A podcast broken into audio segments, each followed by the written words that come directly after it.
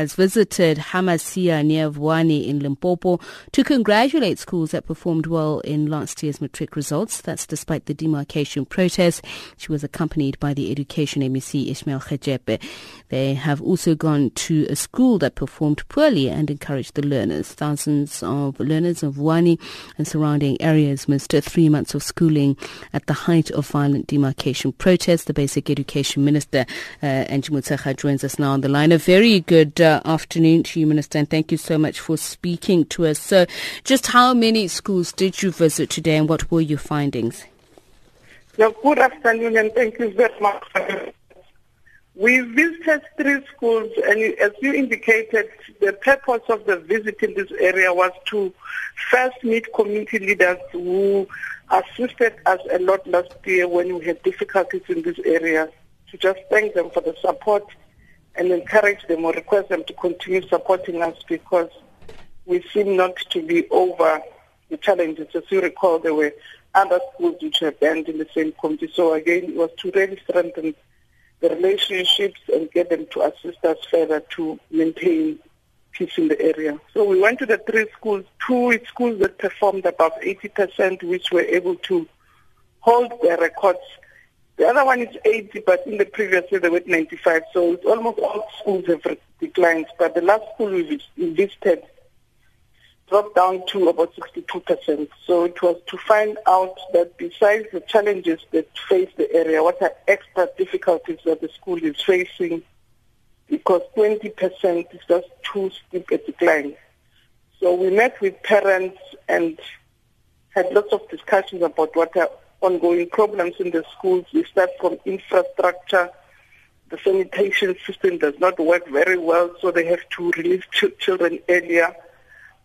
They are losing learners at a faster rate, therefore losing teachers and therefore not having the adequate court. So was a number of problems that we raised with us.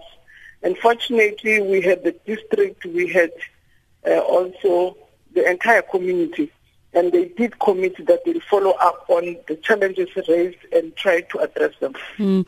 Just, Minister, I mean, uh, on the issue of uh, stationery, we know that there have been several schools who've been complaining about not receiving stationery, and in some cases, some have said um, even books as well. What is the status quo? Has the province been able to resolve this?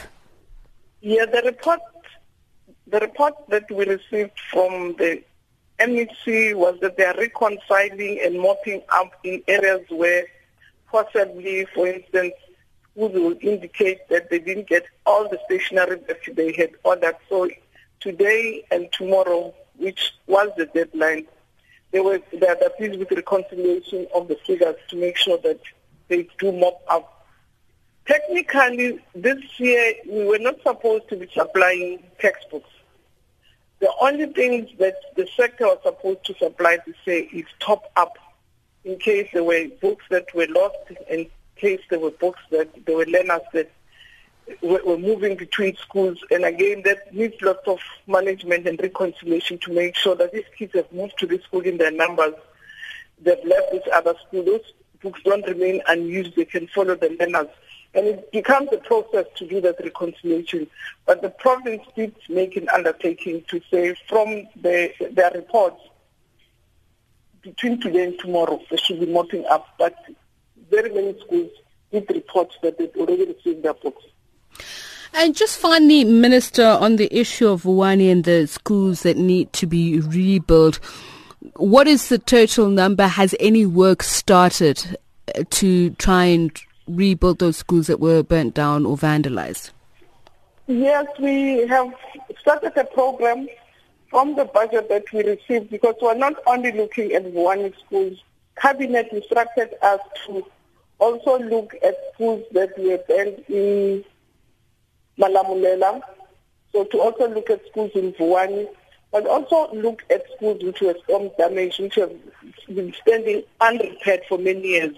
So there is a plan, but I can tell you, we also have schools that were donated by the private sector.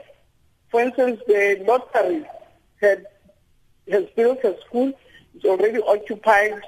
So there are also we are also getting support from the private sector and individuals in the area. So there is a program both by government, private sector, but also by civil society. Thank you so much for speaking to us, Basic Education Minister Angie Motshekga. Your highs and lows for tomorrow. Pretoria temperatures between 20 and 27, Johannesburg 19, 25, 19, 26, and Vereeniging Mbombela 18.